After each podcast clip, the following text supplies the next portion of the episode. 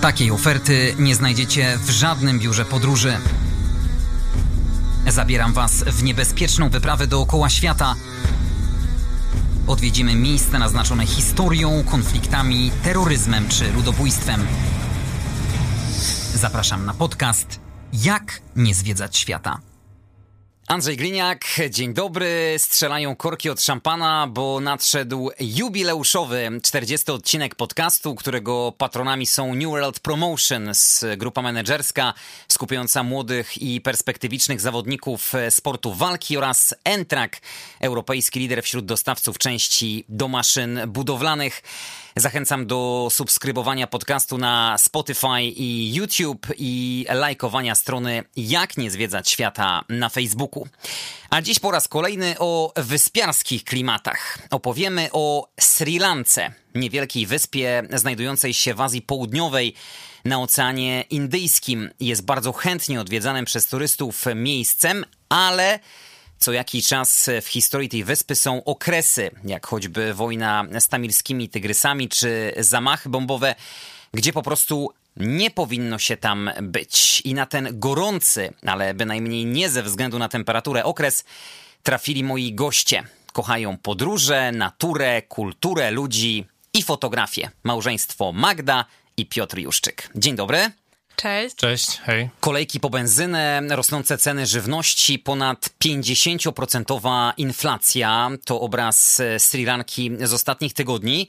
Jednak wy zdecydowaliście się na podróż w to bardzo ryzykowne obecnie miejsce. Tak, zgadza się. Właściwie to chyba dzień lub dwa dni przed naszym e, wylotem na Sri Lance ogłosili e, stan wyjątkowy. E, no i przyznaję, że przez chwilę nawet my zastanawialiśmy się nad tym, czy, czy wylecieć, czy jednak nie odłożyć tego wyjazdu na później albo zmienić destynacji. Ale od jakiegoś czasu już tak się dzieje i trochę się śmiejemy, że za każdym razem, kiedy planujemy jakiś wyjazd w jakieś miejsce, tam e, coś e, złego się wydarza i tak było też tym razem, więc ostatecznie zdecydowaliśmy się pojechać, bo wiedzieliśmy, że, a właściwie liczyliśmy na to, że mimo wszystko ta podróż przyniesie coś ciekawego dla nas i też będzie to fajnie spędzony czas. Pomysł na to, żeby pojechać na Sri Lankę był też dosyć e, spontaniczny, natomiast e, chcieliśmy polecieć do miejsca takiego egzotycznego, fajnego, ciepłego e, i myśleliśmy o Azji. E, no i tutaj na tapecie pojawiła się Sri Lanka z tego względu, że e, też była świeżym, otwartym miejscem po, e, po COVID-zie. E, no i zdecydowaliśmy się, że, że kupujemy te bilety. E, kupiliśmy bilety chyba dwa tygodnie przed, tak? Dwa tygodnie przed, e, czy trzy tygodnie przed wylotem. Tak, chyba niecałe dwa tygodnie. Tak naprawdę właściwie nie robiliśmy nawet jakiegoś specjalnego researchu. Gdzieś nasi znajomi podróżowali na Sri Lankę w marcu. Wiedzieliśmy, że jest tam dość gorąca sytuacja, szczególnie jeżeli chodzi o braki paliwa, braki prądu. Natomiast nie do końca wgłębialiśmy się w jak, w jak bardzo ta sytuacja jest poważna. E, od tych znajomych raczej wiedzieliśmy, że e, jakby na ten moment turyści e, czy podróżnicy, zwał jak zwał, nie są tak bardzo dotknięci tą sytuacją pod chyba, żebyśmy tam oczywiście jechali, nie wiem, pracować, tak? No bo wtedy rzeczywiście potrzeba prądu jest dość duża i wszelkie te braki prądu mogą być dość kłopotliwe, natomiast w momencie, kiedy jedziemy tam w celach podróżniczych, to raczej nie nastawiamy się na spędzenie czasu, e, nie wiem, w hotelu, w miejscu, w którym gdzieś tam nocujemy, więc te braki, braki prądu nie wydawały się tak bardzo jakby rzutujące na cały wyjazd. Myślę, że bardziej e, jakby e, gorąca całej sytuacji dodało to, że właśnie e, ogłosili ten stan wyjątkowy. Mówiło się w mediach bardzo dużo o, na temat protestów e, i e, jak wiadomo, media lubią podkręcać całą sytuację, tak? No bo wszystko musi się klikać, więc oczywiście nagłówki gazet były dość alarmujące. E, znajomi właściwie wszyscy gdzieś tam z rodziny, którzy wiedzieli, że wybieramy się na Sri Lankę, zaczęli do nas pisać, czy wiemy, co się dzieje, czy nadal tam lecimy i tak dalej. Pojawiały się pewne głosy o tym, że mm, nie wiadomo, co będzie z powrotem, nie wiadomo, jak będą wyglądały loty e, na Sri Lankę i, i później e, ewentualny powrót z niej. Już mieliśmy na swoim koncie różne pro, problematyczne powroty z różnych krajów. Więc to było jakąś taką kwestią, która trochę nas najbardziej przerażała. Natomiast po jakiejś takiej dłuższym zastanowieniu, po poczytaniu na forach też jakby rozmowie z ludźmi, którzy tam w tym momencie byli, zdecydowaliśmy, że jednak warto będzie pojechać i że jakby ta cała sytuacja być może też pomoże nam lub da nam taką możliwość trochę więcej, większej interakcji z ludźmi, którzy tam rzeczywiście na co dzień mieszkają. I też e, poznania ich e, takiej codzienności, z czym oni muszą się e, jakby no, zmagać na co dzień my nie jesteśmy też oczywiście podróżnikami, którzy szukają jakichś e, szczególnych przygód, natomiast i to miał być taki wyjazd trochę bardziej typowo turystyczny, właściwie jeden z najkrótszych naszych wyjazdów w, ostatnim e, czasie.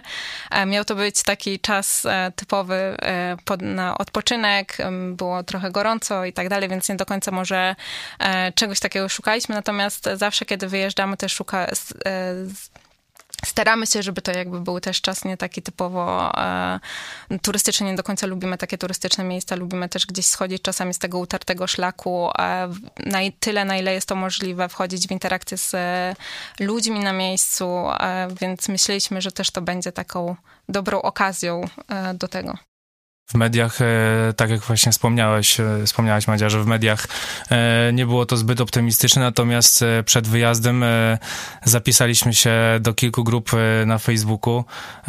Zazwyczaj tak, tak robimy i sprawdzamy sobie ten teren i na tych grupach też się okazało, że no tam posypa, posypała się lawina złych wiadomości, nie? I też mm, po tym czasie, jak już postanowiliśmy, że, no, że jednak polecimy tam, że, e, że zdecydujemy się na tą Sri Lankę, no to też e, szukaliśmy na tego transportu z, przez pierwsze dni, mam na myśli z lotniska do tej pierwszej miejscowości, gdzie mieliśmy się zatrzymać. No i też w sumie dzięki temu spotkaliśmy i poznaliśmy tak online kilka osób, które tam przebywały i, też dostaliśmy tą informację tak jakby od nich na, na żywo, tak, jak to wygląda. Rzeczywiście były problemy z prądem w określonych godzinach. Nie było takiej sytuacji, że tego prądu nie było przez cały dzień, tylko powiedzmy było to dwa razy w ciągu dnia, ale te godziny w braku dos, dostawy tego prądu były też wcześniej e, ogłaszane. E, no i oczywiście był ten problem nagłaśniany e, w dużym stopniu z brakiem e, paliwa, z żywnością też, natomiast z tym się nie spotkaliśmy, prawda? Te paliwo jednak było w, w, w, pewnym momencie uciążliwe. Mieliśmy też taką jedną sytuację, ale to może później, później opowiemy, jak to wyglądało. E, no i tak, więc... E, znaczy, generalnie główny przekaz jest też tego taki, że jakby ta cała sytuacja w mediach wyglądała dużo gorzej niż jakby była w rzeczywistości. Oczywiście jakby te e, braki paliwa i prądu są w szczególności dotkliwe dla ludzi, którzy tam mieszkają, tak? Bo to oni stoją po kilka, kilkanaście godzin czasami w kolejkach do, do stacji benzynowych po to, żeby zatankować swoje auta, których używają nie tylko do celów prywatnych, ale też jakby z tego żyją, tak? Bo na Sri Lance bardzo popularnym środkiem transportu albo popularnym sposobem podróżowania po Sri Lance jest e, podróżowanie z wynajętym e, kierowcą. Być może ze względu na to, że tam w ogóle, żeby wypożyczyć auto na miejscu, potrzeba e, trzeba mieć lokalne prawo jazdy. Natomiast e, jest to bardzo popularny środek podróżowania, sposób podróżowania po Sri Lance i też bardzo e, popularny sposób ich zarobkowania, więc oni, żeby zarobić na, na chleb i na tak naprawdę taką codzienność, musieli stać po te kilkanaście godzin czasami w, rzeczywiście na stacjach benzynowych, żeby zatankować te auta i żeby na przykład o świcie mógł, móc wyruszyć z turystami w drogę, więc... E, no bo nie tylko, nie, nie tylko, loka, nie tylko turyści, ale lokalsi też poruszają się e, powiedzmy wynajętymi, czy tam złapanymi na ulicy tuk-tukami, nie? E, więc każdy z tych kierowców, który, który zarabiał, e, zarabia na życie e, jeżdżąc tuk-tukiem, miał ograniczoną e, ilość paliwa, którą mógł kupić dzie dziennie e, na jednego tuk-tuka, które w przeliczeniu dawało mu do zrobienia, jak tam liczyliśmy, około 150-120 kilometrów na jednym tym tankowaniu, prawda? Więc e, to y, nie wydawało się zbyt dużą ilością, więc y, to był największy problem. Natomiast z brakiem prądu oni sobie doskonale radzili, bo jak byliśmy w tych pierwszych dniach y, u tego mana, mana u tego kierowcy, który nas odebrał z lotniska, u którego się też zatrzymaliśmy przez pierwsze trzy dni, to w momencie, kiedy nie było prądu, to akcja wyjęcia wszystkich świeczek z, w mieszkaniu była błyskawiczna, nie? Także oni są oni są przygotowani, byli przygotowani na, na brak tego prądu i, i wydaje mi się, że to tak bardzo im nie, nie doskwierało. Trafiliście na największy kryzys gospodarczy na Sri Lance od czasu odzyskania przez ten kraj niepodległości, czyli od 1948 roku. Nie baliście się tych masowych demonstracji, protestów, które mogły wymknąć się spod kontroli, a wy mogliście oberwać rykoszetem. E, tak, rzeczywiście w pewnym stopniu przed wyjazdem się tego obawialiśmy, natomiast te pierwsze demonstracje mieliśmy okazję zaobserwować już pierwszego dnia właściwie, kiedy e, wylądowaliśmy. E, tutaj, tak jak wspomniał Piotrek, przez pierwsze trzy dni mieszkaliśmy u lokalnego gospodarza w okolicach Sigiriya i on też odebrał nas z lotniska. Zazwyczaj taka trasa zajmuje około 3,5 godziny, w ogóle jechaliśmy tak naprawdę w godzinach wieczornych, nocnych, więc jakby też nie powinno być dużych korków na drodze drodze, natomiast przez te mm, demonstracje i protesty, które e, gdzieś tam w tych okolicznych e, miejscowościach, przez które przejeżdżaliśmy, e, się odbywały, różnego rodzaju blokady dróg. Ta podróż zajęła nam ponad 6 godzin, myślę, że nawet chyba, nie wiem, coś koło 7. 6 godzin, no. Więc rzeczywiście były protesty i były demonstracje, natomiast one e, przynajmniej w tych innych, nie byliśmy w Colombo, nie byliśmy w takich e, największych e, miastach Sri Lanki w tym czasie, więc nie wiemy jak wyglądała sytuacja tam. Natomiast jakby w tych wszystkich innych, mniejszych miejscowościach te demonstracje i protesty, one odbywały się w taki sposób bardziej, myślę, że pokojowy. Ci ludzie byli naprawdę serdecznie nastawieni do nas jako do turystów. Czyli nie było z ich strony żadnej agresji? Nie, żadnej nie, wręcz, wręcz przeciwnie. Przy, przejeżdżaliśmy, czy to właśnie tym samochodem, czy jadąc e, wynajętym skuterem, e, to te osoby podchodziły do nas i pokazywały nam e, napisy w języku angielskim, tak żebyśmy, wiesz, wiedzieli o co chodzi i żebyśmy nieśli w świat tą informację, że, że oni pokojowo, tak, poko, pokojowo, powiedzmy, protestują i domagają się tak zmian w, w ich kraju, nie? Więc...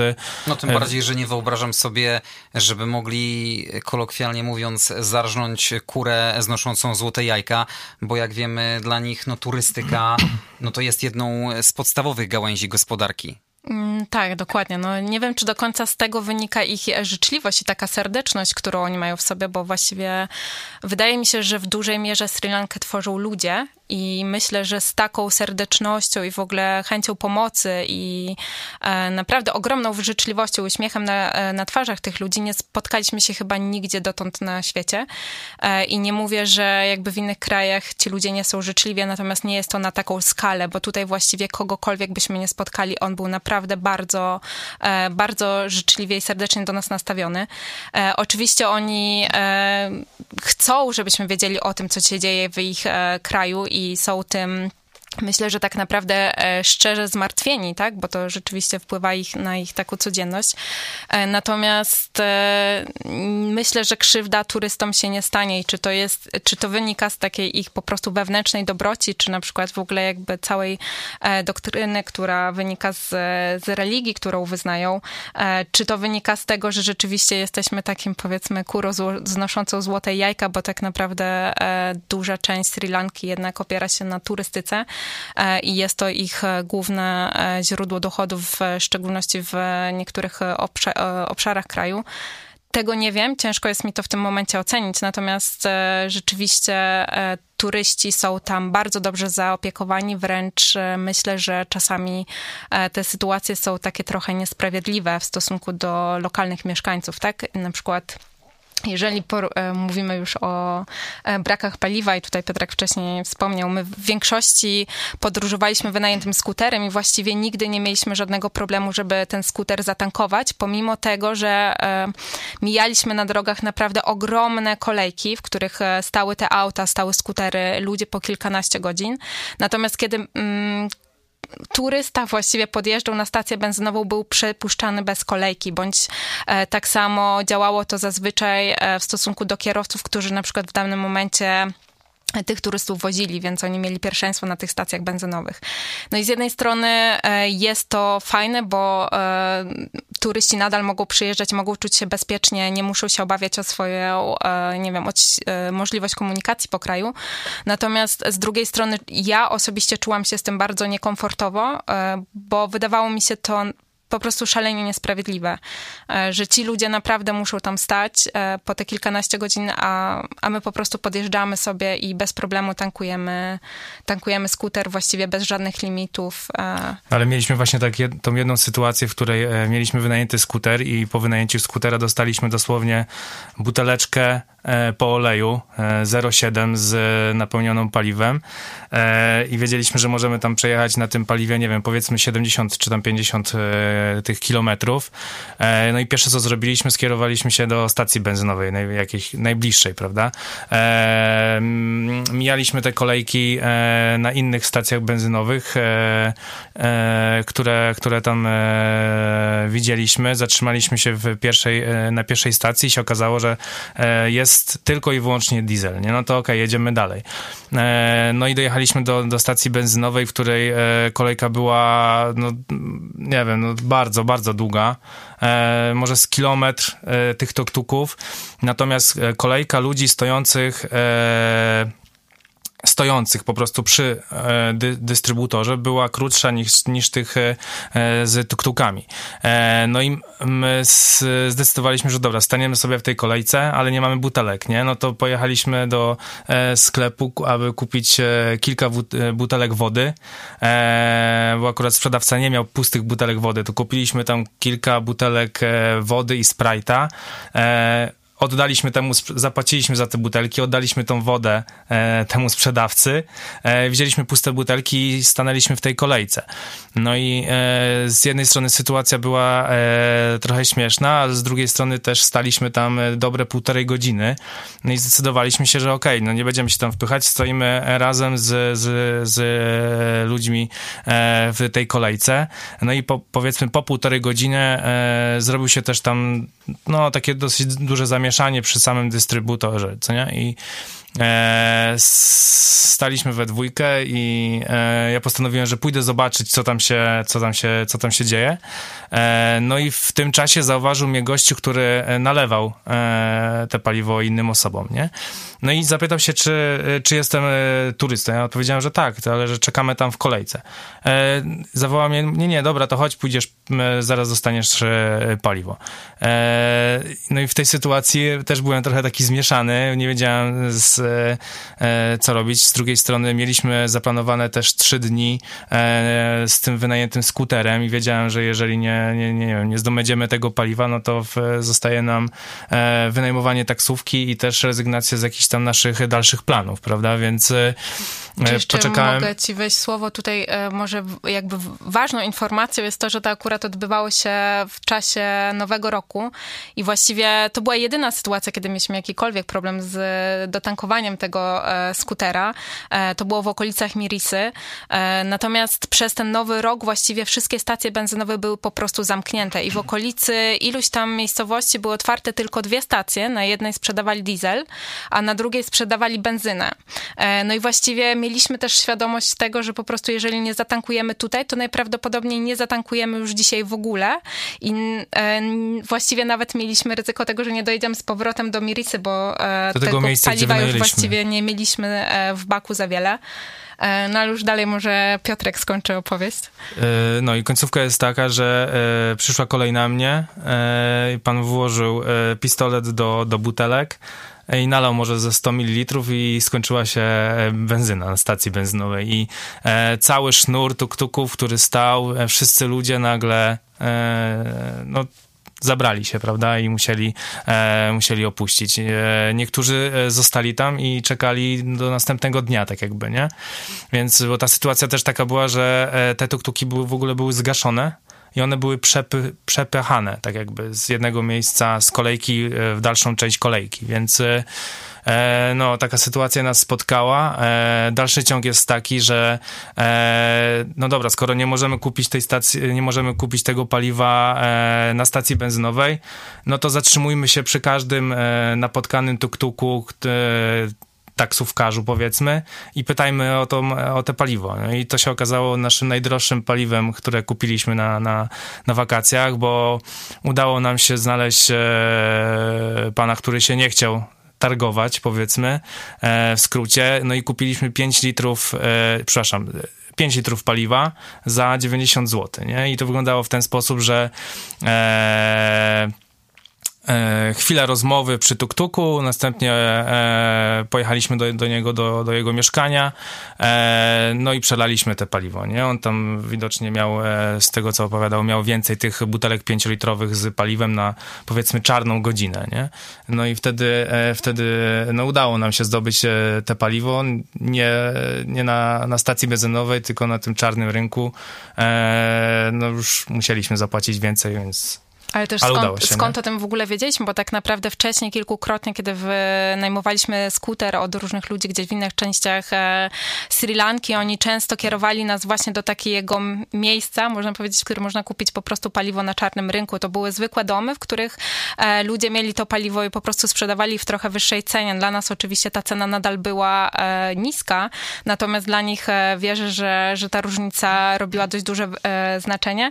Natomiast tutaj w ogóle zanim znaleźliśmy znaleźliśmy tego pana, który w ogóle miał paliwo, które mogliśmy kupić nawet za, za taką kwotę, e, to tak naprawdę przejechaliśmy nie wiem ile kilometrów i ilu ludzi pytaliśmy po drodze, pytaliśmy w sklepach, pytaliśmy w tuktukach, pytaliśmy ludzi gdzieś tam, e, którzy po prostu e, byli na zewnątrz, spacerowali i właściwie nikt nie pokierował nas do żadnego miejsca, gdzie ewentualnie moglibyśmy to paliwo kupić. Nikt właściwie nie chciał, bądź no nie mógł, właściwie nie miał, nie miał tego paliwa, więc no to był taki trochę trochę też łód szczęścia wtedy.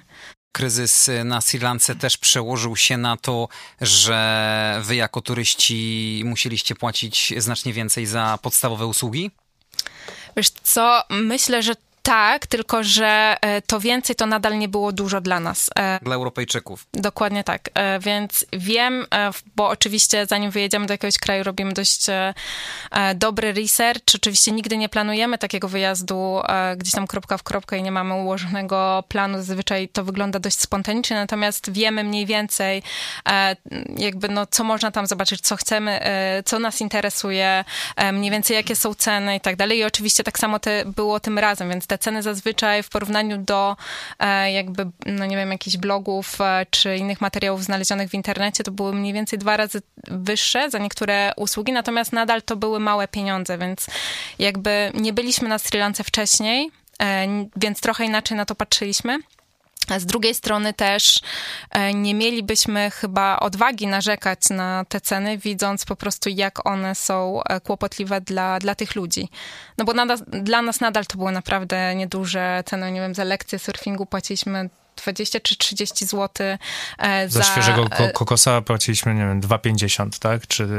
Zależy też w jakich miejscach, prawda? Tak. Ale tak średnio około 2 zł za, za świeżego kokosa. No, wydaje mi się, że to cena jest no, Wiemy o tym, że ona była dużo niższa, tak? Że ta inflacja już wtedy była wysoka. W tym momencie jest to około 50%. Wtedy było pewnie trochę mniej, natomiast e, ona cały czas jakby galopowała w ogóle. E, widać było to też ogromnie w skokach e, kursów walut, tak? Właściwie kursy, właściwie walutę można wymienić na lotnisku i takie same kursy zazwyczaj są w bankach na Sri Lance, natomiast doskonale działa tam czarny rynek, a w, jakby w obliczu całej całej tej sytuacji e, tym bardziej, e, więc e, takich to można było wymienić u jubilerów tak zwanych, natomiast to, to wyglądało często tak, że właściwie mówiliśmy gospodarzowi bądź komuś, z kim akurat mieliśmy kontakt, że chcielibyśmy wymienić walutę i on po prostu rozmawiał z jakimś znajomym, który był tak zwanym jubilerem i, i wymieniał tą walutę na czarnym rynku i te kursy z dnia na dzień wręcz naprawdę skakały o takie dość duże, e, duże sumy. Ci ludzie mieszkający tam e, często mają taką trochę nutę przedsiębiorczości, w sensie, że oni w jakiś sposób potrafią sobie w tym wszystkim e, poradzić, e, ale też pomagają sobie nawzajem, więc to jest fajne. Szukają mimo wszystko w tej trudnej sytuacji sposobu na to, żeby żyć godnie, żeby żyć fajnie i żeby żyć z uśmiechem na twarzy. I mimo tego, że rzeczywiście jest tam ogromny kryzys i dla nich jest to ogromnie trudna sytuacja, to nie jest też tak, że oni cię jakby tą sytuacją i opowieściami o tym przytłaczają. E, tylko oni nadal potrafią się cieszyć e, życiem i e, dostrzegać te małe rzeczy i, i widzisz szczęśliwe rodziny mimo wszystko i czasem zastanawiasz się, jak to możliwe, tak? Jeżeli w tym momencie właściwie ceny galupują tak szybko, brakuje tego paliwa, brakuje prądu, brakuje gazu. My, Europejczycy, myślę, że myśląc o takiej sytuacji, od razu ogarnia nas w jakiś sposób niepokój, tak? I mm, nie wiem, czy to jest nasza jakaś polska mentalność, e, czy z czego to wynika, natomiast myślę, że wiele osób w takiej sytuacji e, widzi jakby przyszłość i w ogóle świat w trochę bardziej czarnych barwach niż oni, e, niż oni w tym momencie, więc... A może to jest po prostu dobra mina do złej gry? Być może tak, natomiast e, prawdę mówiąc, e, nie do końca tak czuję. Myślę, że przynajmniej te wibracje, które my od nich, e, od tych ludzi odebraliśmy, one były, przynajmniej wydawały się tak szczere i tak płynące prosto z serca, że myślę, że to też nie są do końca tacy ludzie, którzy potrafią udawać, bo to są też tacy ludzie, którzy mm, są uśmiechnięci, są serdeczni, pomocni ale też potrafił powiedzieć wprost, co jest nie tak. tak? Jeżeli byli e, szczerze zaniepokojeni całą tą sytuacją w kraju, e, e, rządami, oni byli jakby w stanie też szczerze, prosto z mostu powiedzieć, co na ten temat myślą. To też nie było tak, że oni mówili, że słuchajcie, wszystko jest e, super, tak? Tylko mówili, że jest źle w kraju, e, się źle dzieje, natomiast e, jakby nadal chcemy żyć, chcemy się cieszyć życiem, no i też chcemy tak naprawdę, żeby ci turyści przyjeżdżali, tak? No bo tak jak wspomniałeś na samym początku naszej rozmowy, myślę, że ta Sri Lanka ma taki no jest takim ciężkim krajem, bo ona właściwie co się trochę odrodzi z jakiegoś kryzysu, e, to, to właściwie popada w kolejny. Popada w kolejny i coś kolejnego się dzieje takiego, co na arenie takiej międzynarodowej e, stwarza niezbyt bezpieczny obraz e, tej Sri Lanki i w tym momencie możemy też to zauważyć. Właściwie już w momencie, wtedy w kwietniu, kiedy my lecieliśmy na Sri Lankę, wiele osób odwoływało swój wyjazd. W tym momencie takich wpisów na grupach też widzi się coraz więcej. Niektóre linie lotnicze już nawet odwołują swoje loty. Wiem, że e, Fly Dubai na przykład odwołał loty powrotne i są tam ludzie, którzy w tym momencie są na Sri Lance i mieli e, tą linią lotniczą wracać. E, I jakby dzieje się to wszystko z, z krzywdą dla tych ludzi, bo oni tak naprawdę ten taki fajny okres Sri Lanki, kiedy ona rzeczywiście była taką perłą turystyczną trochę e, e, i jej największa popularność nie trwała zbyt długo. Potem w ogóle przy, w tym 2019 roku e, powiedziałeś, że była okrzyknięta najlepszą taką destynacją podróżniczą, no ale właściwie po tym 19 roku przyszedł w 2020 COVID i przez prawie cały COVID Sri Lanka była e, właściwie całkowicie zamknięta, pod koniec gdzieś e, pojawiła się możliwość wyjazdu na Sri Lankę, natomiast była obarczona tak dużymi restrykcjami, że niewiele osób z tego korzystało. E, I to już był taki pierwszy moment, myślę, zapalny, który bardzo pogorszył um, jakby stan i poziom życia tych ludzi. Um, w momencie, kiedy Sri Lanka otworzyła się po całym pandemii COVID-a, no nie trwało to długo, bo za chwilę zaczęły się tak naprawdę problemy właśnie z, w kraju, w, z brakami paliwa, prądu, e, e, pogłoski o różnych e, protestach i tak dalej, więc no to jest, to jest taka trochę smutna historia tego kraju i myślę, że jakby ci ludzie po prostu, którzy mają to serce na talerzu i, i są w stanie się nim dzielić i piękno tego kraja, kraju e, trochę na to nie zasługuje i, i przykro się na to patrzy. A paradoksem też jest to, że Sri Lanka została okrzyknięta tą idealną destynacją turystyczną w 2019 roku, wtedy, kiedy doszło do jednego z najbardziej krwawych e, zamachów. E, zginęło 257 osób, ponad 500 zostało rannych. Doszło wtedy do zamachów i w kościołach, i luksusowych hotelach. Prawdopodobnie dokonała tego radykalna grupa islamska. No i rzeczywiście po tym te wpływy z turystyki spadły w ciągu jednego miesiąca nawet o 70%. To jest prawdziwa tragedia dla nich. Dokładnie tak, tym bardziej, że to też był taki okres e, no, święta, tak? E, więc e, raz, że jeszcze taki okres, kiedy na Sri Lankę bardzo wiele osób podróżuje. Dwa, że była, były to zamachy też właśnie, no, tak jak powiedziałeś, na hotele, więc tak naprawdę obiekty, w których znajdowały się, znajdowali się turyści, więc znowu tak naprawdę nie do końca można było poczuć się bezpiecznie, no bo dzisiaj hotel, a jutro właściwie nie wiemy co, tak? Więc no to już było początkiem, no myślę, że już później jakby cały ten COVID i wszystko tylko jakby pogorszyło tą sytuację, więc ja nadal mam nadzieję mimo wszystko, że, e, że ludzie nadal będą jeździć na Sri Lankę, bo myślę, że to jest duża szansa na to, żeby ci ludzie mogli e, w jakiś sposób też się odbudować. Wielu z nich, e, tak jak rozmawialiśmy z tymi ludźmi, musiało podczas pandemii na przykład sprzedać, nie wiem, jedyny skuter, który był ich źródłem transportu, ale też tak naprawdę źródłem pracy, bo oni na przykład e, pracowali jako przewodnicy dla, dla turystów e, i nie byli w stanie się utrzymać podczas tego okresu, e, więc musieli ten skuter e, sprzedać, żeby po prostu mieć e, środki na życie dla swojej rodziny. No i w, trochę pojawiła się szansa na to, że tak naprawdę będą mogli to odbudować. Ten jeden, na przykład jedna z osób, którą spotkaliśmy, która była naszym przewodnikiem na wodospadach, powiedziała, że być może za rok, za dwa, jeżeli dobrze pójdzie, będzie mógł e, z powrotem odkupić ten skuter od tej osoby, której, e, której go sprzedał. No natomiast e, patrząc na obecną sytuację, to też nie wygląda zbyt optymistycznie. Nie? Oni też codziennie wręcz bardzo mocno pracują na to, żeby ten wizerunek Sri Lanki odbudować. E, gdybyś wszedł na któryś z tych grup e, na Facebooku dotyczących właśnie podróży po Sri Lance, zobaczyłbyś, jak wiele e, lokalnych mieszkańców w ogóle się tam wypowiada i udziela, starając się naprawdę jak tylko mogą odbudować ten wizerunek, który jest tworzony w tym momencie w mediach i zachęcić ludzi, żeby mimo wszystko jakby chcieli przyjechać, chcieli poznać Sri Lankę, chcieli poznać jej kulturę, i, i ludzi, którzy tam mieszkają i, i zobaczyć te wszystkie e, piękne miejsca. Oni wrzucają e, wiele relacji. E, ciągle też, myślę, że to głównie też wynika z tego powodu. Właściwie za każdym razem, kiedy u kogoś mieszkaliśmy, bądź ktoś nas gdzieś wiózł, oni za każdym razem chcieli sobie z nami zrobić zdjęcie, wiesz, jakby to zdjęcie później zazwyczaj bo było właśnie wrzucane na jakieś stronę, strony internetowe, na Instagramy, na Facebooki, na jakby na grupy na Facebooku, tylko po to, żeby jakby pokazać, że tu nie jest wcale tak źle, jak mówimy, mówi się o tym w mediach, przyjedźcie i zobaczcie, że e, mamy bardzo wiele do zaoferowania i właściwie 90, kil, 99% kraju jest bezpieczna i robimy naprawdę wszystko e, w kierunku tym, żeby jakby gło, e, włos głowy e, wam nie spadł, jeżeli będziecie tutaj, bo oni naprawdę mm, zapraszają nas do domów. To jest niesamowite. My w ogóle e, z Piotrkiem bardzo rzadko podróż, podróżujemy w ten sposób. Tak jak mówiłam tam na, e, na początku, na Sri Lance bardzo popularnym jakby sposobem podróżowania jest podróżowanie z kierowcą.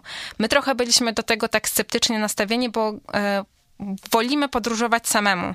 Jakby nie lubimy e, zorganizowanych wycieczek, raczej unikamy tego typu e, form podróżowania i ta, mm, to podróżowanie z kierowcą też nam się tak trochę jawiło. Natomiast te pierwsze trzy dni spędziliśmy razem z Mana i on przyjął nas razem ze swoją żoną e, i synkiem, jak w rodzinie. My się naprawdę czuliśmy tak, jakby oni nas przygarnęli, przytulili i powiedzieli, tu jest wasz dom i możecie właściwie korzystać ze wszystkiego, co tutaj jest. Więc my też nie mieliśmy nawet serca im odmówić, e, żeby oni nam pokazali tą Sri Lankę e, ze swojej strony, bo oni naprawdę robili wszystko, żebyśmy byli tylko zadowoleni. E, oni nas przywitali o godzinie, przyjechaliśmy chyba po 24 e, i, i jego żona przywitała nas naprawdę e, obszerną kolacją e, o tej godzinie. E, zrobili dla nas e, prywatne lekcje gotowania, które były czymś wspaniałym. Naprawdę opowiadali nam o, swoich, o swojej kuchni, oprowadzali nas po swoim ogrodzie. Tłumaczyli... Na, którą, na którą potem przyszli też rodzice tak. Mana i tam jeszcze kilka innych członków rodziny, nie? Także oni naprawdę jakby zapraszają cię do swojej rodziny i nie traktują cię jako takiego zwykłego turysty, a przy, przyjechał tylko, ja mu tylko pokażę, albo nie wiem, e, tylko u ciebie śpimy e, i on przyniesie tylko śniadanie i pójdzie, tylko tak naprawdę spędzaliśmy z nim właściwie większość czasu podczas tych e, dni, jedząc z nim kolację, nie wiem, świętując wieczorem, pijąc arak popularny na Sri Lance i rozmawiając o właściwie o wszystkim, więc to jest naprawdę wspaniałe. Oni robią fantastyczną robotę, tylko y, cały czas jakby coś im utrudnia to, tak? I, I cały ten obraz w mediach w tym momencie po prostu działa bardzo na ich, na ich niekorzyść, natomiast no, oni się nie poddają i, i cały czas jakby starają się, pokazać ten swój kraj jak z najlepszej strony. Nie no, przez całą podróż e, nie mieliśmy jakichś przykrych e, sytuacji. E, nawet zdarzały się sytuacje, w których przejeżdżaliśmy przez protesty skuterem. I w takich sytuacjach zawsze mm, stał gdzieś tam policjant, który kierował ruchem, a osoby protestujący, tak jak wcześniej już wspominałem, podchodziły do nas i, i e, pokazywały te kartki z, z napisami, e, różnymi hasłami i e, przekazywały nam, przekażcie w swoim kraju, tak, jaka sytuacja u nas jest, żeby wszyscy o tym wiedzieli, więc... Oni też jakby też tłumaczyli, z czego wynikają ich e, jakby właśnie działalność, tak, i działania więc jakby mówili, że my tu protestujemy ze względu na sytuację w kraju, tak? Ze względu na sytuację e, rządową, natomiast jakby no to wszystko odbywało się w bardzo taki pokojowy sposób. Ja myślę, że u nas w Polsce demonstracje wyglądają dużo gorzej niż, e, niż tam, e, bo ci ludzie tam naprawdę grzecznie przeszli po prostu ulicami miasta, czasami skandując jakieś hasła, natomiast byli cały czas uśmiechnięci w stosunku do siebie, tam nie było żadnej agresji właściwie nic takiego się nie działo. Duże piętno na historii Sri Lanki odegrały tamilskie Tygrysy, organizacja, która żądała utworzenia w północnej części wyspy niepodległego państwa. Prowadziła swoją działalność do końca wojny domowej do 2009 roku. Wojna tamilskich Tygrysów e, z armią rządową pochłonęła mm, setki tysięcy ofiar, doprowadziła do wielu ludzkich dramatów przychodząc na ten podcast, trochę nam się przypomniało na temat e, takiego filmu, który zrobiła dziewczyna e, pod tytułem Blizny. Ona rozmawiała właśnie z dziewczynami, które walczyły w tamilskich tygrysach i to były bardzo młode dziewczyny, one miały po 12 lat.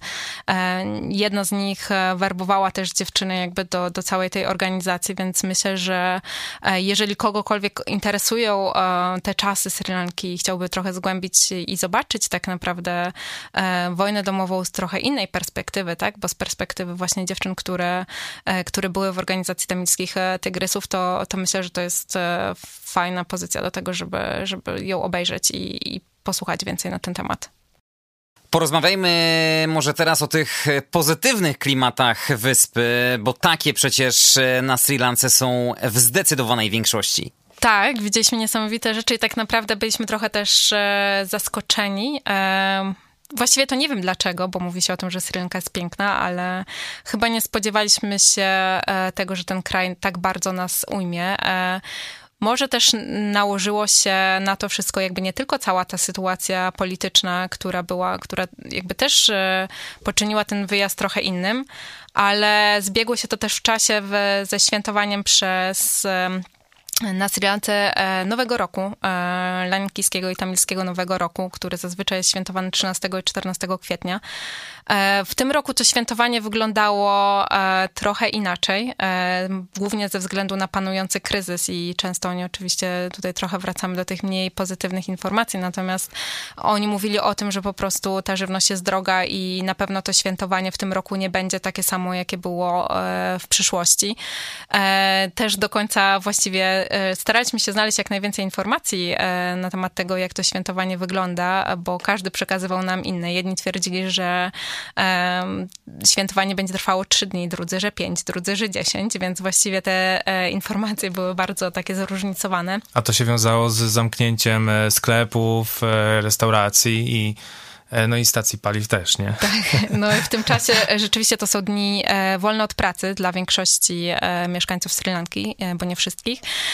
Natomiast i w tym czasie też są zamknięte sklepy, punkty usługowe, stacje benzynowe właśnie są gdzieś tam tylko poszczególne, potwierane w jakimś określonym obszarze. Więc nie do końca też wiedzieliśmy, jak będzie wyglądał ten czas w ogóle na Sri Lance, czy jak bardzo będzie to wpływało też na, na naszą podróż. E, i mieliśmy taką przyjemność w ogóle spędzać ten czas, e, właściwie można powiedzieć, że z dwoma rodzinami e, na Sri Lance bo akurat w tym czasie przemieszczaliśmy się właściwie z jednej e, do drugiej. Jedna trochę nas e, też wprowadziła jakby w, można powiedzieć, w, w całe to świętowanie, wytłumaczyła nam, jak to wygląda. Natomiast do drugiej rodziny przyjechaliśmy prosto właściwie na... na e, Sylwestrowe śniadanie, można tak powiedzieć. Sylwestrowe śniadanie, można tak powiedzieć. No tak? to opowiadajcie, jak oni się potrafią bawić. No i właśnie zabawy generalnie w tym roku nie było takiej dużej, tak? Myślę, że to też jakby wynika z tej sytuacji. Do tej rodziny, do której trafiliśmy akurat, też się tak złożyło, złożyło, że oni byli w żałobie. E, bo e, ktoś z rodziny niedawno, niedawno umarł, więc to świętowanie nie było tak huczne. Natomiast oni przygotowali pełny stół różnych e, przysmaków. W większości były to jakieś słodkie rzeczy, ja już nawet nie pamiętam i nie przypomnę sobie Większość nazwy. słodkich rzeczy zrobionych z mąki, mąki ryżowej, nie? Tak, ale było to przepyszne i w ogóle to też było bardzo miłe, bo my byliśmy totalnie zaskoczeni. Wręcz myśleliśmy, że to trochę też jakby nie fair z naszej strony, że jakby w tym momencie akurat przerywamy ich świętowanie, bo przyjeżdżamy akurat w tym dniu. Natomiast oni wręcz przez telefon powiedzieli nam, że oni czekają na nas e, z tym śniadaniem i, e, i że możemy jakby do nich dołączyć, więc to było ciekawe. E, ciekawe było zobaczyć, jak wyglądają też przygotowania do tego, bo w ogóle nie wiem, czy wiesz, ale jakby to, ten nowy rok nie nachodzi tak jak u nas o godzinie 24. On jest określony przez astrologię i właściwie przez co roku chyba może być o innej godzinie. W tym momencie, e, w tym roku był Było gdzieś... w porannej godzinie, gdzieś, prawda? Gdzieś w porannej godzinie. Mhm. E, I wtedy wybiły e, fajerwerki, których oczywiście w większości nie było widać, więc było słychać tylko huk, bo było jasno. Natomiast oni też mają masę różnych e, jakby takich przesądów i rzeczy, które muszą zrobić o określonej godzinie, e, przygotowując się do tego nowego roku, więc to wszystko było bardzo bardzo ciekawe. Stoją w ogromnych kolejkach do sklepów monopolowych. Tak, bo oczywiście w tym e, czasie... Potem słynny e, lankijski trunek Arak, tak? E, tak, w tym, no nie tylko, ale e, jakby w tym czasie oczywiście sklepy monopolowe też są zamknięte, to są ich takie likier shopy. No i oni naprawdę wynosili ten Arak skrzynkami, e, no i plus jeszcze jakieś tam piwo i inne alkohole, ale myślę, że głównej mierze był to Arak. Z tego, co rozmawialiśmy z tymi ludźmi, to zazwyczaj właśnie spędzają ten czas w rodzinnym gronie, odwiedzają się nawzajem, grają w różne gry, e, chyba zazwyczaj w tą swoją taką e, lokalną grę. Tak, więc grają w swoją tą popularną grę e, narodową Karom. E, to jest bilardowa gra, e, bardzo podobna do naszego e, bilarda.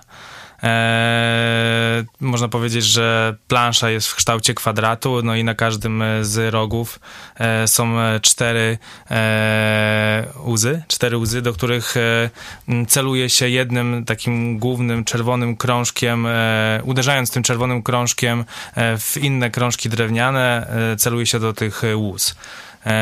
więc na pewno grają w, w tą grę, ale tak jak e, e, Magda tutaj wspomniała, to też jest przede wszystkim dla nich rodzinny czas. E, wtedy też dzieciaki mają wolne w szkole.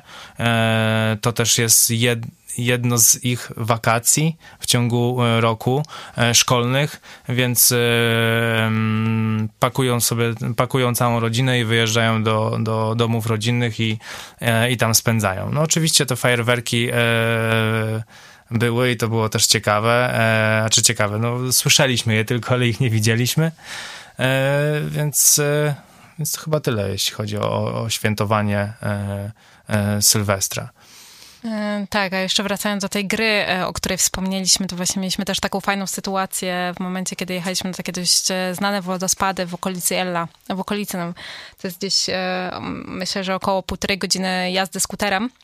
E, natomiast e, tam właśnie skorzystaliśmy z usług e, lokalnego przewodnika, powiedzmy. To znaczy, przyjechaliśmy tak naprawdę na to miejsce i zaczepił nas, zaczepiło nas właściwie kilka osób, natomiast jakby jakiś złapaliśmy vibe z, tym człowiekiem, że zazwyczaj nie korzystamy z takich, z takich atrakcji i staramy się gdzieś tam iść w miarę sami, natomiast po prostu złapaliśmy rzeczywiście z nim jakiś taki vibe, żeby postanowiliśmy z nim pójść. No i on nas zaprowadził na te wodospady i spędził z nami właściwie prawie cały dzień.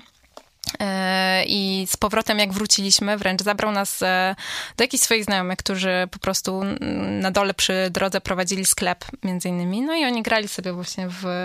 Spędzali sobie czas, bo tam oczywiście e, dużo osób nie było, więc właściwie ten sklep, powiedzmy, był pusty, więc oni nas zaprosili do siebie, żebyśmy z nimi usiedli, spędzili z nimi trochę czasu i pograli, e, pograli w tą grę, więc to jest, e, to myślę, że też pokazuje, e, jak bardzo ci ludzie są po prostu otwarci. Otwarci na turystów, na ludzi, których tak naprawdę zupełnie nie znają i oni chcą wprowadzać nas w ten swój świat i bez żadnego dystansu właściwie skracają ten dystans do minimum dzielą się z nami tymi przeżyciami. przeżyciami.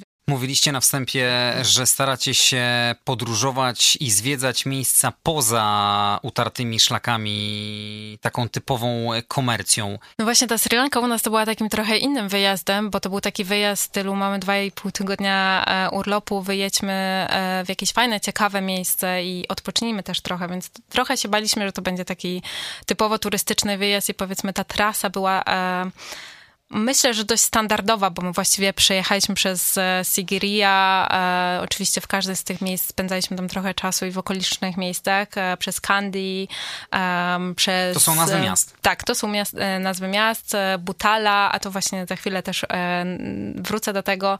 Yala National Park, Tangala, Mirisa, Hikaduwa. To takie miasta, myślę, i miejscowości, które większości osób, które planuje wyjazd na Sri Lankę, gdzieś tam e, must see, must must see albo niektóre z nich gdzieś tam chociaż się obiją o uszy. E, natomiast e, jakby cała otoczka wo wobec tego, że rzeczywiście e, myślę, że e, to jest fajne e, na Sri Lance, żeby próbować wyjść do tych ludzi, żeby jakby nie tylko, żeby... Ciężko mi jest powiedzieć teraz, żeby nie korzystać z usług tych ludzi, którzy oferują zwiedzanie Sri Lanki z kierowcą, bo z jednej strony jest to ich zarobek i w tym tym momencie chciałabym tym ludziom, myślę, że pomóc jak najbardziej e, jest to możliwe. Natomiast z drugiej strony myślę, że to trochę nam też odbiera takiego ogólnego obrazu wyspy, więc e, ja bym mimo wszystko jednak zachęcała do tego, żeby e, spróbować może wynająć ten skuter, pojeździć samemu po prostu po różnych wioskach. To nie będą nigdy takie miejsca, które ja będę w stanie nazwać. Natomiast my bardzo często po prostu wsiadamy na skuter i jedziemy gdzieś przed siebie. Po prostu staramy się e, nie wiem, na przykład będąc w Ella, wyjechać do tych e, miejscowości. Śmiejemy się, że my zazwyczaj wjeżdżamy największą dziurę, więc w momencie, kiedy widzimy po prostu jakąś uliczkę, która wygląda ciekawie i może tam coś jest ciekawego na końcu tej uliczki, to zazwyczaj e, w nią wjeżdżamy i nasze podróżowanie zazwyczaj trwa dużo dłużej niż gdzieś tam jest to rozpisane w różnych e, przewodnikach, ale to są takie sytuacje, które które tworzą tą e, podróż i robią ją ciekawą. I ciężko mi jest potem często nazwać te miejsca, bo to oczywiście nie są żadne turystyczne miejsca, które można gdzieś tam odwiedzić i znaleźć w internecie. To są po prostu um, po prostu okolica natura, prawdziwe życie, prawdziwe życie ludzi, gdzieś tam obcowanie z nimi. Ale jakbyś zapytał o takie miejsce, które moim zdaniem jest fajne i myślę, że może nie jest do końca takie off the beaten track, ale i na pewno można je gdzieś znaleźć, natomiast e, jest taka miejscowość Butala i można e, przez nią, to jest taka miejscowość, która w ogóle jest pośrodku dwóch parków narodowych. Jadąc często z jednego miejsca na drugie, czasami zwykłą taksówką, tuktukiem czy innym środkiem transportu, którym się poruszamy, E, warto jest wybrać tę drogę lub poprosić swojego kierowcę e, bądź taksówkarza, z którym się poruszamy, żeby tą drogą przejechał. Dlaczego? Bo to jest właśnie droga, która prowadzi pomiędzy dwoma parkami narodowymi i e, na tą drogę bardzo często wychodzi wiele dzikich zwierząt. Zazwyczaj są to dzikie słonie i one po prostu wychodzą na środek tej drogi i zagradzając tak naprawdę drogę autom, z jednej strony e, jest to super sytuacja, bo to mm, daje nam możliwość takiego po prostu obcowania z e, tą przyrodą, oczywiście nie bezpośredniego, tak, no bo e, wyjście z auta w tym momencie jest szalenie niebezpieczne, są to dzikie zwierzęta, więc słyszeliśmy o różnych przypadkach, które po prostu skończyły się źle, bo ktoś chciał sobie zrobić zdjęcie. Natomiast jest to, myślę, że bardzo fajne, fajne doświadczenie. W ogóle na przykład w Yala National Park i myślę, że w innych parkach narodowych również można też spać spać w ogóle jakby w samym Parku Narodowym, w różnego rodzaju namiotach. One są różne jakieś tam poziomie, oczywiście, nie wiem, standardzie, e, jedne trochę lepsze, drugie trochę gorsze, natomiast jest to też e, super okazja do tego, żeby trochę bardziej obcować e, z tą naturą i nie tylko jakby pojechać do parku, wynająć przewodnika i zrobić półdniowy czy całodniowy jakby program, który robi pewnie każdy turysta, który przyjeżdża na Sri Lankę, natomiast też trochę zostać tam dłużej i poczuć tą naturę tak naprawdę wieczorem, kiedy robi się cicho i właściwie tylko słychać te odgłosy tej natury, no to jest coś też nie, niesamowitego, myślę. No ale jeszcze innym miejscem, które, które nas, e, do którego nas skierował e, Mana i myślę, że tam byśmy na pewno nie, nie raz, że nie było, nie mieliśmy tego miejsca zapisanego na naszej liście, e, bo zazwyczaj sobie tak robimy, że zaznacz, zaznaczamy sobie na, na mapie punkty, które chcemy zobaczyć i potem, potem dostosowujemy sobie ten plan. E, natomiast e, mieliśmy w, w, wchodzić na e, Pidurangala e, rok e, na zachód słońca, natomiast pogoda się trochę zepsuła. E, no i Mana nam zaproponował, że weźmie nas w fajne miejsce nie wiedzieliśmy gdzie, jak, powiedział, że to jest około pół godziny drogi od jego domu, no to dobra, to jedziemy. No i wylądowaliśmy na, nad jeziorkiem, że tak powiem, z pięknym widokiem na Lion Rock, tak?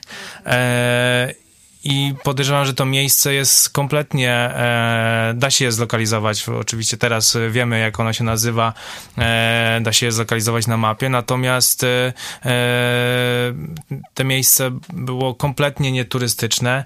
E, spotkaliśmy tam e, kilka osób, e, Lankijczyków, którzy tam siedzieli sobie nad brzegiem tego jeziora.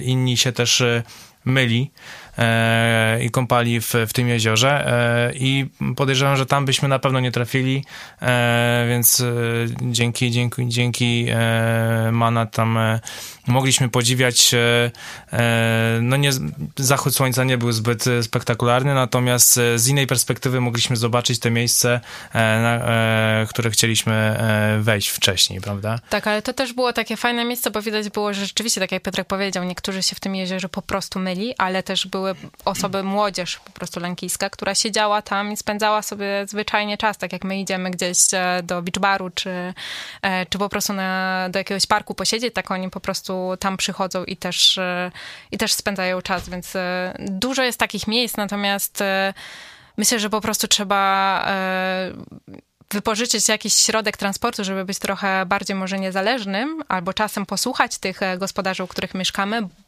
i trochę bardziej odciąć się od e, tego, co mamy na swojej liście must see e, i, i posłuchać ich, albo po prostu pójść e, za głosem serca i spróbować gdzieś tam pojeździć po, po okolicy i dać się po prostu przez chwilę zgubić.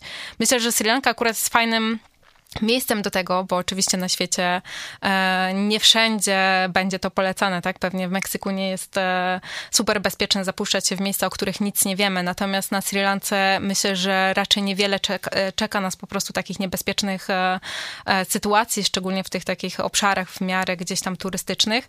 Myślę, że jedynym zagrożeniem, które może być i przed którym nas osobiście na przykład Mana ostrzegał, to są właśnie dzikie słonie, że jakby przestrzegą nas przed tym, żebyśmy nie chodzili na spacery gdzieś tam sami i nie zapuszczali się, bo zwyczajnie one po prostu szczególnie wieczorem gdzieś tam potrafią wychodzić na drogę i mogą być niebezpieczne. Natomiast e, to są takie rzeczy, o których możemy się dość łatwo dowiedzieć i po prostu porozmawiać z lokalsami i zapytać ich o te rzeczy, a myślę, że po prostu nie czeka na nas nic specjalnie niebezpiecznego i to jest taki kraj, w którym rzeczywiście rzeczywiście możemy trochę e, poczuć się odkrywcami i że nadal jest tam dużo po prostu przepięknych miejsc, które może nie nazywają się jak te typowe miejsca typu Pidurangala Rock czy Lion Rock e, i tak dalej.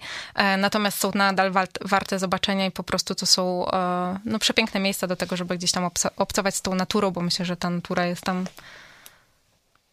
piękna. Piękna. Z takich e, miejsc przypomniało mi się, jest taka, takie fajne miejsce, e, to się nazywa Ambuluwawa e, Tower, niedaleko miasta Dambula, nie, nie Dambula, Gamboka.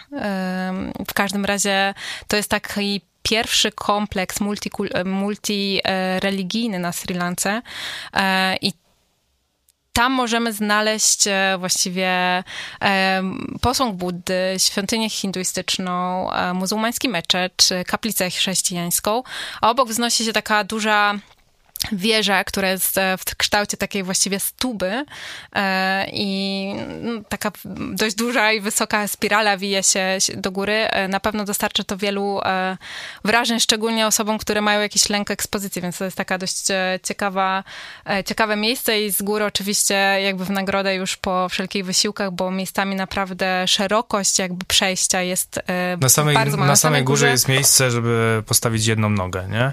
E, schodek z, z miejscem na jedną nogę, więc. E, tak, ta wieża jest dość wysoka wrażenie. i generalnie jakby barierka czasami nawet nie sięga biodra, więc e, rzeczywiście dostęp, to przejście dostarcza wielu wrażeń, ale jakby widoki z samej góry są przepiękne, więc też warto się tam wybrać, szczególnie pewnie gdzieś na wschód, zachód słońca.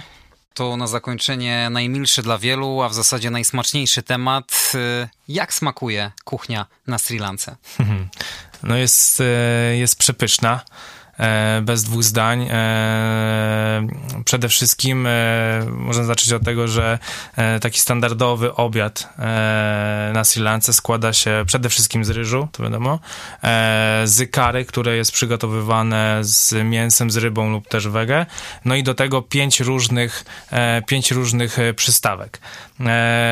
Te przystawki mogą być różne. Może to być, który nam bardzo posmakował i to był coconut sambal i to był były wiórki, e, wiórki kokosowe zmieszane z chili, z dodatkiem cebuli, cebuli e, i jakiś tam e, przypraw, sól, pieprz, prawda? E, ziemniaki, e, które były smażone z cebulką. E, no naprawdę na różne sposoby, ale przede wszystkim szerokie zastosowanie mleczka kokosowego, mąki ryżowej i, i ryżu. No, owoce na, na porządku dziennym, tak, e, dostęp do, do świeżych arbuzów, mango, e, jackfruitów, e, no i innych e, takich e, powiedzmy tropikalnych, e, tropikalnych owoców. E, Tam ten ryż jest... w ogóle jest taki pod różną postacią podawany, bo to nie zawsze jest ryż jako ryż, tylko on na przykład często jest podawany w formie, nie wiem, makaronu też ryżowego i oni robią takie placuszki, e, jakby ciężko powiedzieć, takie okrągłe placuszki z tego makaronu ryżowego i zazwyczaj one są podawane z cukrem palmowym. E, dla nas w ogóle w pierwszym momencie, kiedy zobaczyliśmy te rzeczy, to nie do końca wiedzieliśmy, jak mamy się zabrać do jedzenia tego i w ogóle też ciężko było nam połączyć te y, smaki ze sobą, tak? Bo to zazwyczaj na śniadaniu na przykład y, było jajko. Jajko sadzone z e z tym makaronem. Makaron ryżowy, coconut sambal, na przykład czasami dal kart, czyli tak naprawdę kary z soczewicy, w ogóle przepyszne. E, nie wiem, jakieś naleśniki z cukrem palmowym, albo gdzieś tam też cukier palmowy obok, żeby można było sobie rzeczywiście te, e, ten makaron ryżowy po, posmarować.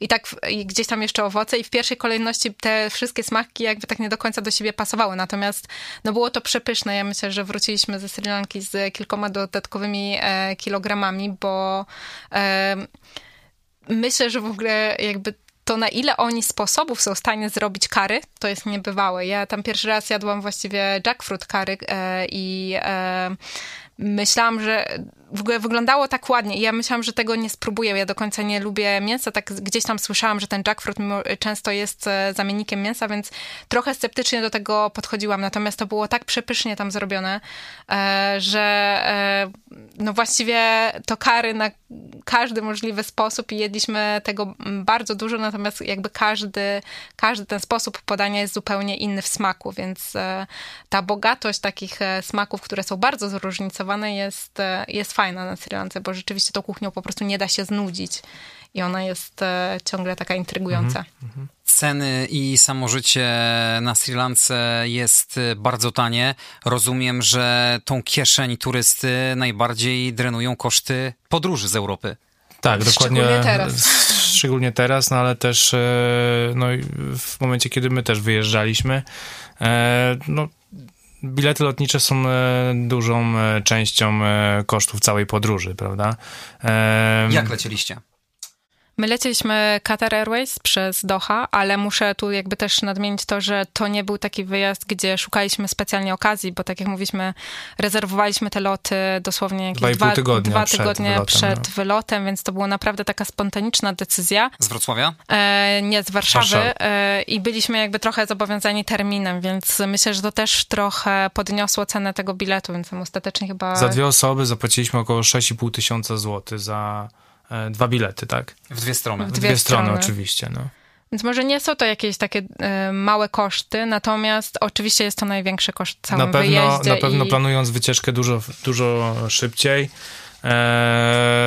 taki bilet z- Warszawy czy z innego miasta e, e, Polski, czy powiedzmy z, e, nie wiem, z Berlina, e, można zakupić w granicach e, 1800, e, 2200. Tak, prawda? Wcześniej widzieliśmy też normalne takie ceny, okazje, natomiast nie wiem, jak to wygląda w tym momencie, tak, no bo właściwie na świecie wszędzie w tym momencie poszły ceny biletów lotniczych mocno w górę i em, trochę trudniej teraz szuka się takich e, typowych okazji, e, natomiast rzeczywiście wcześniej ten bilet w takiej granicy 1800-2000 zł było można spokojnie znaleźć na Sri Lankę. Ale już koszty na miejscu e, są e, No dla nas są nadal niż- małe, niższe, więc... więc e, jednak to można w, w dużej mierze e, porównać do kosztów powiedzmy dwutygodniowego wypadu gdzieś e, tutaj w Europie, prawda? Cali zdrowi z gorącego obecnie punktu na mapie świata, czyli ze Sri Lanki wrócili Magda i Piotr Juszczyk. Dziękuję wam bardzo za wizytę. Dziękujemy, Dziękujemy. również. Życzę kolejnych udanych e, podróży. My zapraszamy oczywiście za tydzień. Jeszcze raz zachęcam do subskrybowania podcastu na Spotify i YouTube i lajkowania strony Jak nie zwiedzać świata na Facebooku. Andrzej Gliniak. Do usłyszenia.